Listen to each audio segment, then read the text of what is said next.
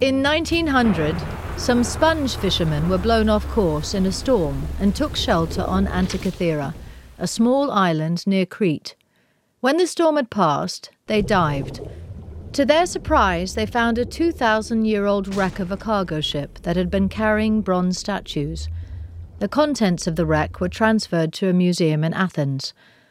Among them was a strange lump of bronze and decayed wood, the size of a shoebox, almost completely encrusted with limestone.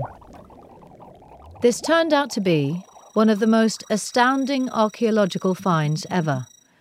The fragments were what was left of a mechanism that had consisted of at least 30 separate cogwheels, cut from bronze and housed in a wooden box.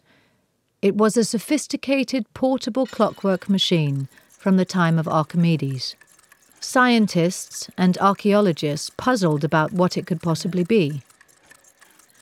From analysis of the position and number of teeth of the cogwheels, Derek Price, a British historian of science, eventually worked out that it was an astronomical device, which even had an instruction manual engraved on the side.